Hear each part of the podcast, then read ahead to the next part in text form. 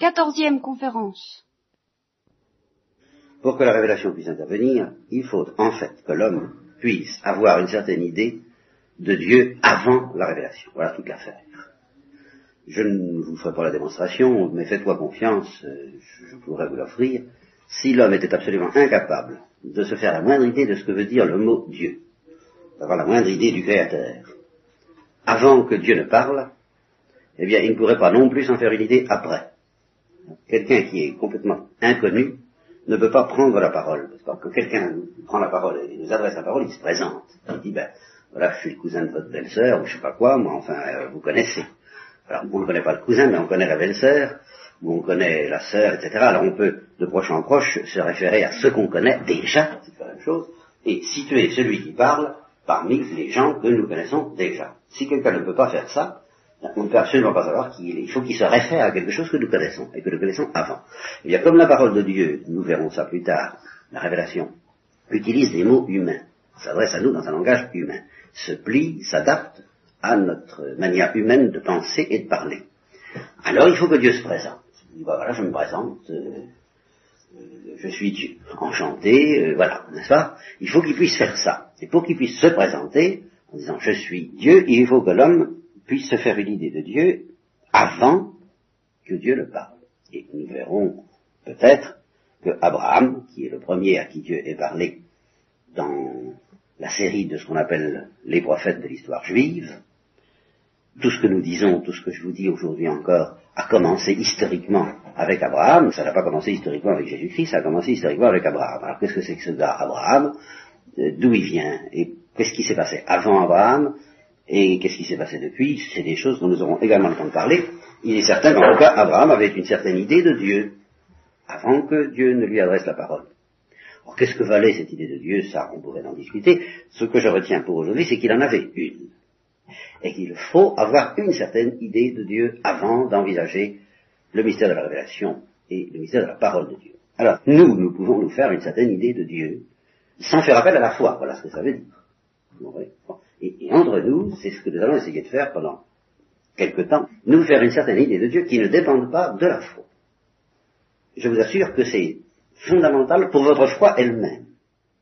Si vous avez le malheur, comme beaucoup de chrétiens, de vous déclarer incapable de comprendre ce que veut dire le mot Dieu en dehors de la foi, un jour ou l'autre, vous vous direz, après tout, la foi, c'est une option, c'est un pari, et ce pari a de belles chances, un jour ou l'autre, de vous paraître absurde, ou tellement risqué, ou tellement onéreux. Onéreux, ça veut dire que ah, ça demande beaucoup, quoi. Il faut faire des sacrifices, il faut faire des renoncements, il faut s'engager sur une voie pleine peut-être de consolation, mais pleine aussi d'exigence. Euh, surtout, surtout, peut-être ne pas ressembler aux autres. C'est pas facile de se sentir un peu marqué parce que euh, on croit à Jésus-Christ. Alors, vous savez, où on peut se dire, bon, enfin, je crois à Jésus-Christ, je crois à Jésus, pourquoi Bien.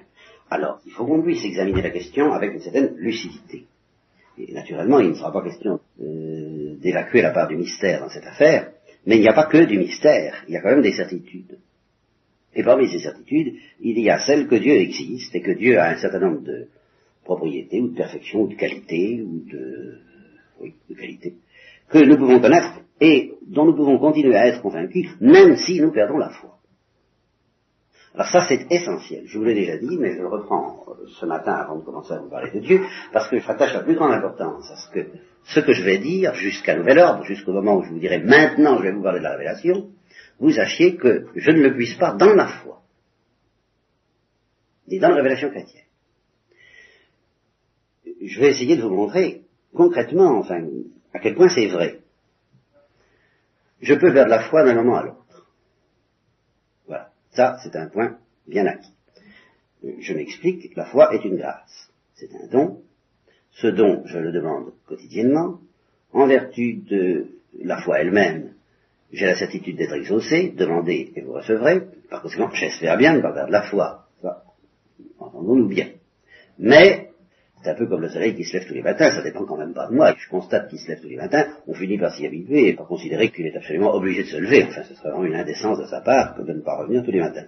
Tandis que, tandis que, ça c'est fondamental pour un chrétien qui a compris les choses, euh, il est pratiquement obligé de demander à Dieu constamment d'augmenter sa foi et de la conserver, car c'est un don, et qu'il n'y a pas d'effort humain, ni d'acrobatie intellectuelle, ni même de bonne volonté, qui suffise à nous donner la foi si Dieu ne nous la donne pas. Euh, une sainte aussi apparemment euh, enracinée dans la foi que Thérèse de l'Enfant Jésus disait, si j'avais le malheur de dire je ne peux plus perdre la foi, je sens que je serais immédiatement environné des ténèbres et de l'obscurité la plus écrasante. D'ailleurs, elle a en fait été environnée de ténèbres, mais elle n'y a pas perdu la foi. Mais elle sentait très bien qu'elle pourrait la perdre d'un moment à l'autre.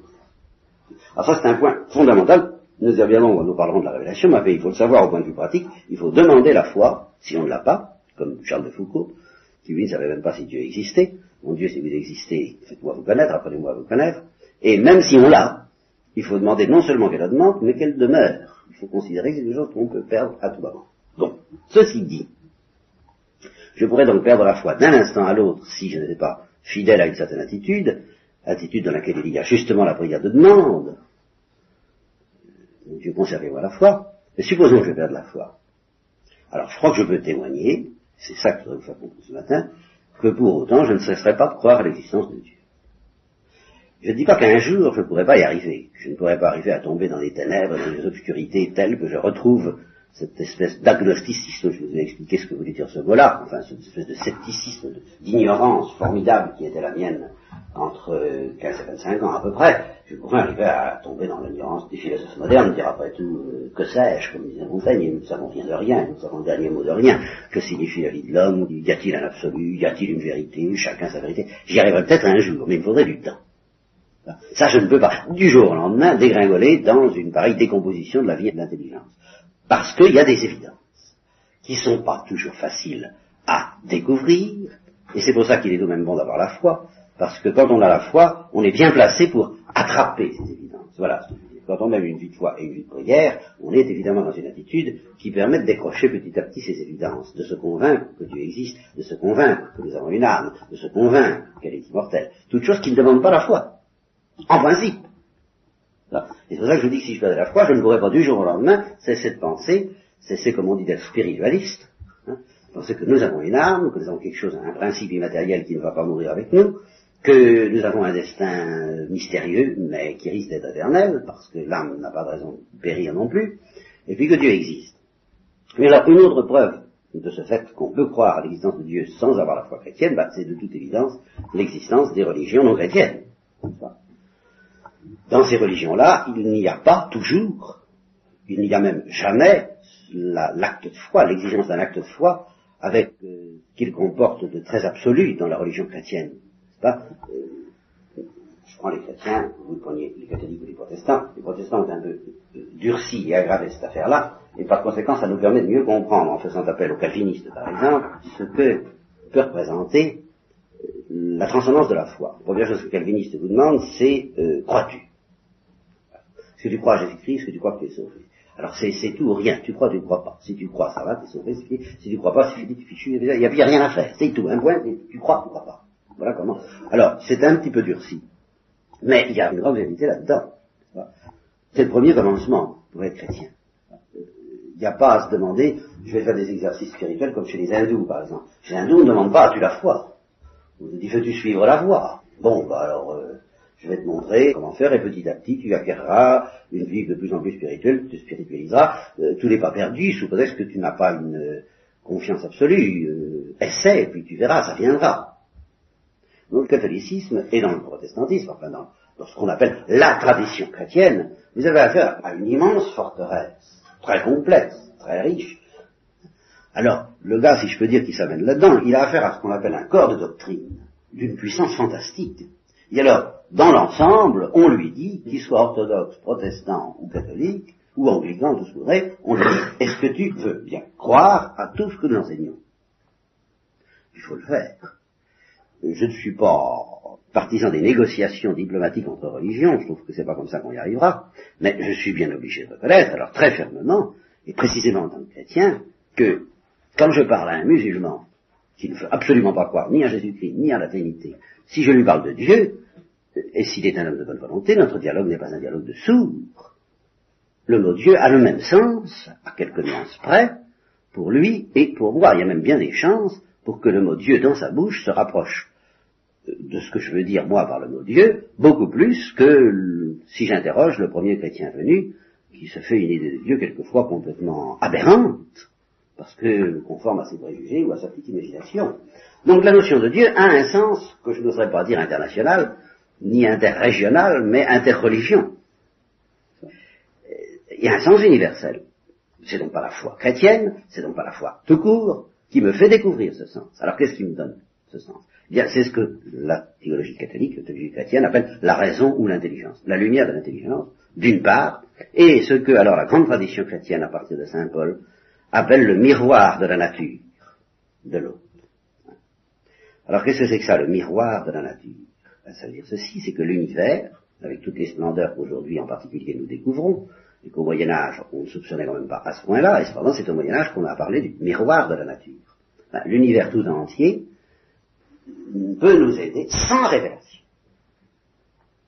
Ça sera peut-être plus facile avec une révélation, mais ce sera qu'une question de facilité plus grande. Euh, ça n'est pas une condition absolue. Le spectacle de l'univers peut nous aider sans révélation à nous faire une certaine idée de Dieu. Parce que c'est le miroir des perfections divines. nous allons être amenés à parler ainsi des perfections divines. Mais nous allons parler des perfections divines sans faire appel à la foi. En fait, la foi y aide, parce qu'elle met dans une disposition, dans une attitude qui favorise ce qu'on appelle l'enseignement.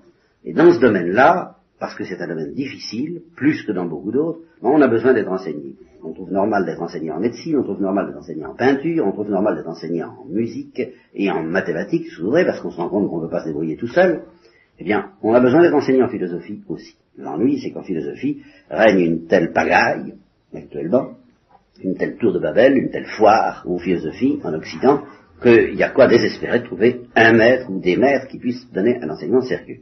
Alors sur cette pagaille, j'ai un certain nombre d'idées, j'ai un certain nombre d'explications à vous fournir à cette pagaille. Il y en a une d'ailleurs, il y en a une explication fondamentale, je ne peux pas vous la développer maintenant, ce serait trop long, mais enfin il faut que vous sachiez que toute la philosophie occidentale moderne, avec sa pagaille apparente, elle donne l'impression qu'on a épuisé toutes les philosophies possibles. C'est pas vrai.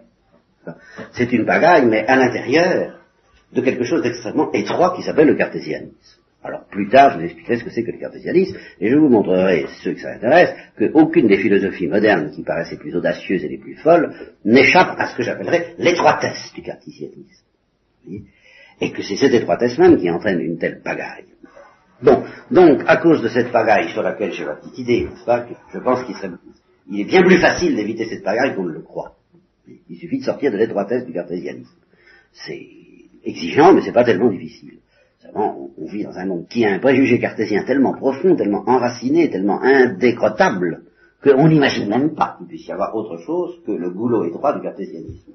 Alors, euh, évidemment, on dit, bah, c'est pas possible, la philosophie ne peut nous dire rien, parce qu'effectivement, c'est pas la philosophie qui est désespérante, c'est le cartésianisme.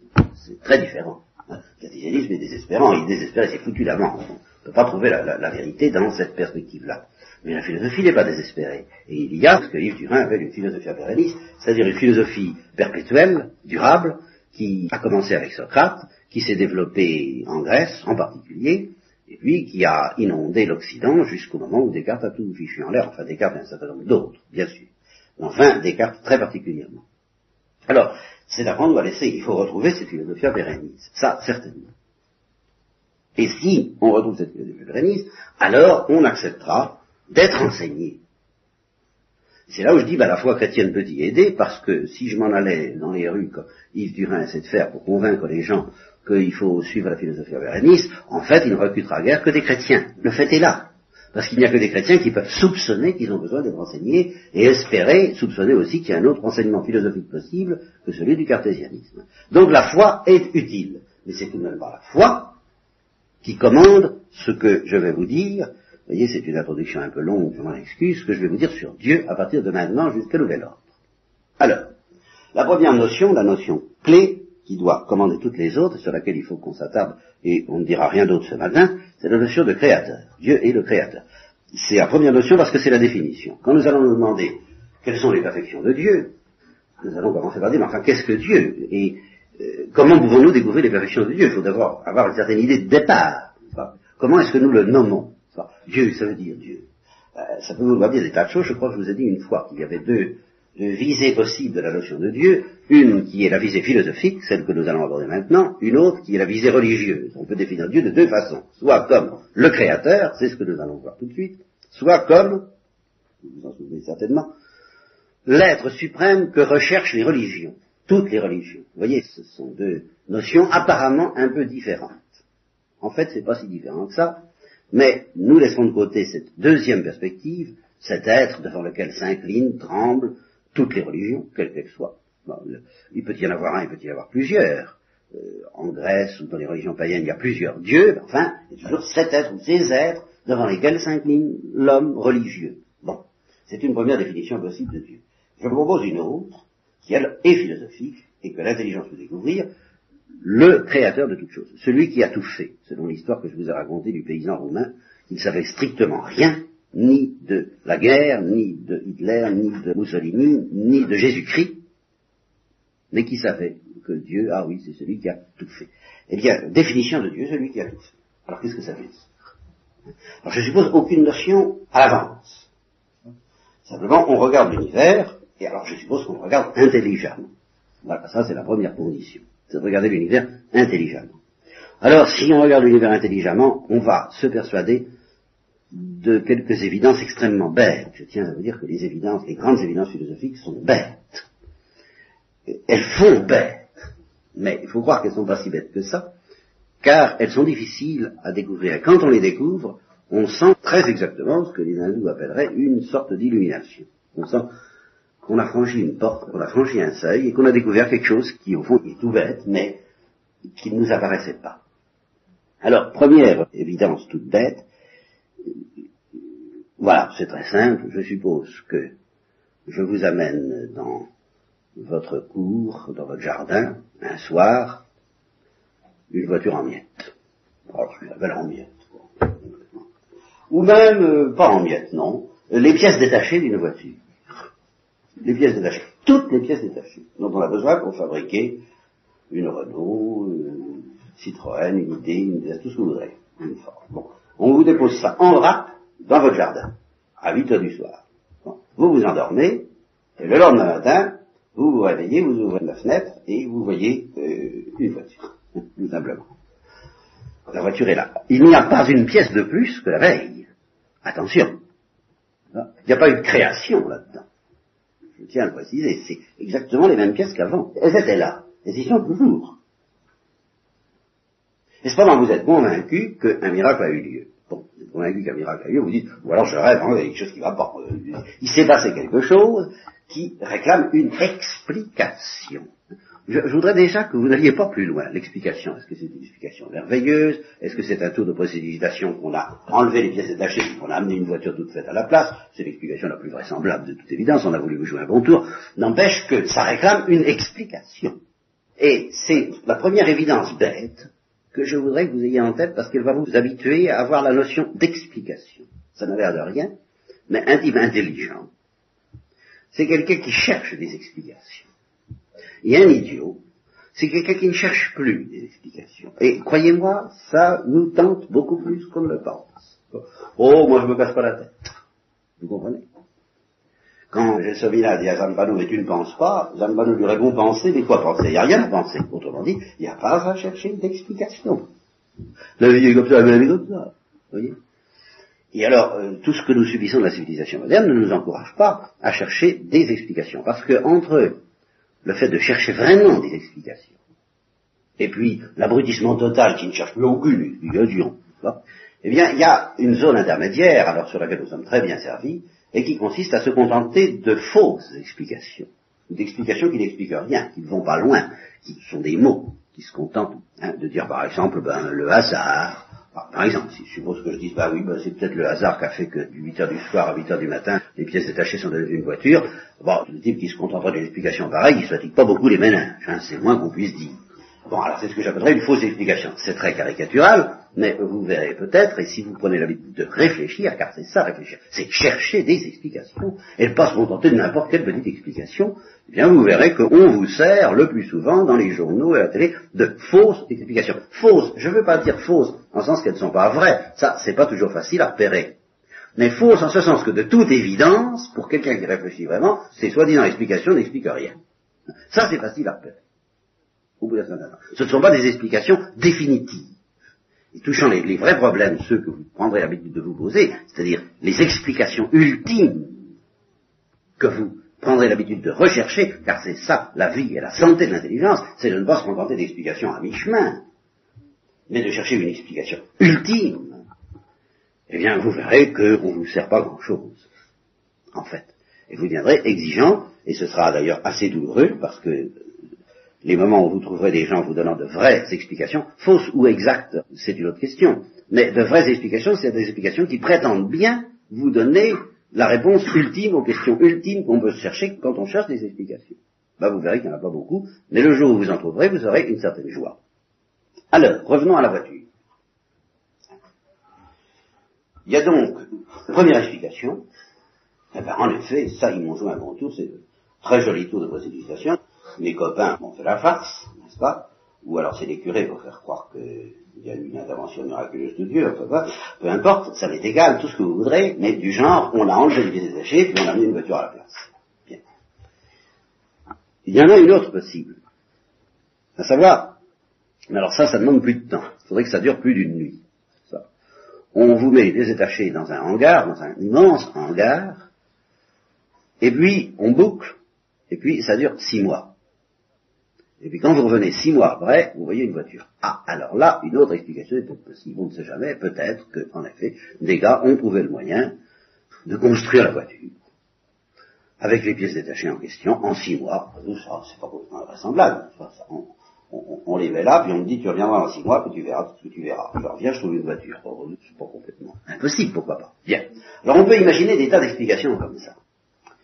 Mais dans tous les cas, et c'est là où je voudrais Deuxième évidence très bête, mais je voudrais bien vous l'incinérer, comme dit Camembert, vous, vous la faire rentrer dedans.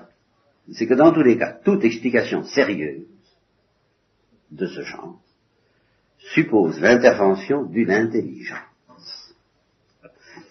Si vous voulez, vous avez des pièces détachées au départ en vrac, et que, à l'arrivée, vous avez une voiture, ça, il y a mille explications possibles, mais aucune explication ne tient debout si elle ne fait pas intervenir l'œuvre d'une intelligence qui sait ce qu'elle veut, à savoir justement la voiture.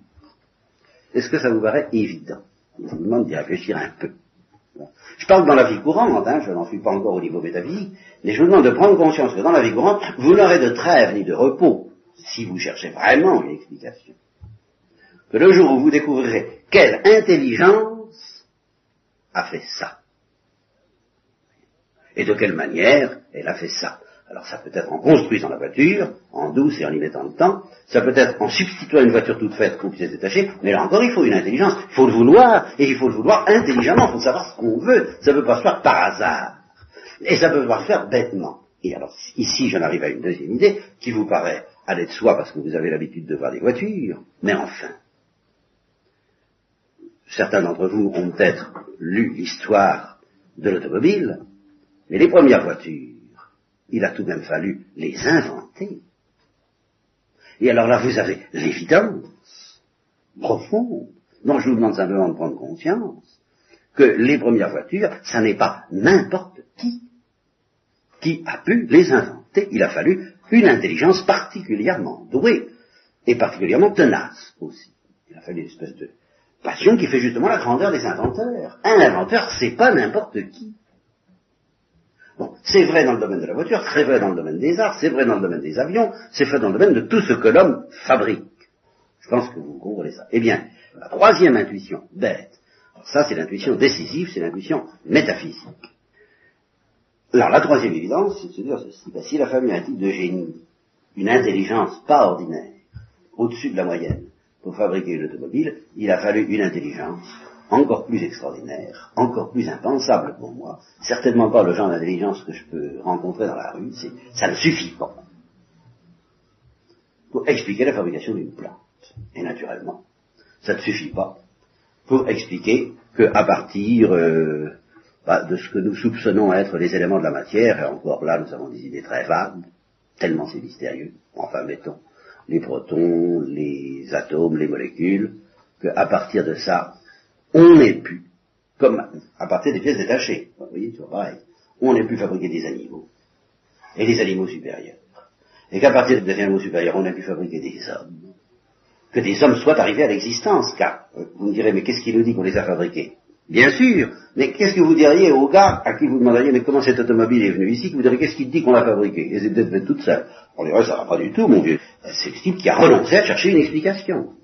Plus quelque chose est admirable dans sa structure et dans sa organisation, plus on a l'évidence qu'il a fallu une intelligence pour arriver à cela. On n'est pas encore arrivé à découvrir vraiment le secret de la cellule vivante. On y arrivera peut-être. Soit, mais supposons qu'on y arrive, ben, on ne fera jamais que d'être en face d'une automobile merveilleuse que personne n'aurait jamais vu ni conçue, et puis essayer de découvrir comment elle fonctionne, mais sans l'avoir trouvée soi-même. On arrivera peut-être à, comme on dit, fabriquer de la vie. Mais qu'est-ce que ça veut dire? Ça veut dire appliquer la recette qu'on n'aura pas inventée, mais qu'on aura découverte. c'est la même chose que reproduire un avion à partir du moment où vous avez le prototype. C'est pas difficile. Vous étudiez comment il est fait, puis vous, vous faites pareil. Hein? Théoriquement, c'est pas difficile. Pratiquement, il n'est pas encore arrivé, tellement c'est complexe. Bon, et là, c'est vivante mais rien. À côté euh, d'un végétal un peu plus complexe, d'un animal un peu plus complexe, d'un animal supérieur, et naturellement à côté de l'homme. Alors, faut vraiment avoir une petite tête. C'est pour ça que je dis que je ne pourrais quand même pas perdre cette évidence-là du jour au lendemain, même si je perdais la foi, que je peux perdre elle du jour au lendemain si je suis pas fidèle faut vraiment avoir une petite tête pour s'imaginer comme ça, que ben, l'homme est là, ben quoi, ben, ben l'homme est là, quoi, hein, rien à chercher. Non, ça, je regrette ça. Euh, le choc pour moi, à chaque fois que j'y pense, c'est ça méditer. Chaque fois que j'y pense, c'est parce que je, me remets en présence, que j'apprends à m'étonner que des hommes existent. Ben, il est aussi grand que si je voyais surgir une automobile comme ça devant mon nez, et je me disais, mais qui est-ce qui a fait ça? Et quand je vois quelque chose de très fort, un tour de précipitation admirable sous mes yeux, je me dis, oh là là, il est calé le qui a fait ça. Eh bien pour moi, l'existence de l'homme, sa reproduction, sa, permanence, l'existence de civilisation, et puis même l'existence de la vie, bah, c'est un tour de constitution énorme qui s'accomplit sous mes yeux, en permanence. C'est ce que saint Augustin dit à propos des miracles et du grain de blé. Il dit on s'étonne des miracles, on s'étonne des miracles, parce qu'on n'en a pas l'habitude. Mais il y a quelque chose de bien plus étonnant que tous les miracles, c'est la germination d'un grain de blé, qui pourrit et qui à partir de là se reproduit. Bah, quand on voit comment ça fonctionne, c'est miraculeux. C'est miraculeux en sens que ça dépasse ce que nous pouvons comprendre. C'est beaucoup plus étonnant qu'un miracle. Seulement, il ne faut pas s'y habituer. Et c'est ça réfléchir. C'est ça méditer. C'est se mettre en face de ce fait, l'homme existe, c'est ahurissant. Et se dire, ben, quelle est l'explication qui peut être de niveau avec cette splendeur qui s'appelle l'homme? Eh bien, euh, cette explication suppose, en tout état de cause, c'est ça l'intuition de base dont nous repartirons la prochaine une intelligence. Voilà débrouillez-vous comme vous voudrez, et ce sera ma définition provisoire de Dieu aujourd'hui, c'est l'intelligence que nous sommes obligés d'admettre comme explication de l'existence des choses aussi merveilleuses que sont les êtres vivants, les animaux et les hommes. Il a fallu une intelligence qui ait l'intention de produire de tels êtres comme il faut qu'il y ait des intelligences humaines qui aient l'intention de produire des automobiles et des avions. Et cette intelligence doit être bien supérieure à la nôtre, autant qu'est supérieure aux automobiles et aux avions, eh bien, la splendeur intelligible que la cellule vivante, les animaux et les végétaux et l'homme.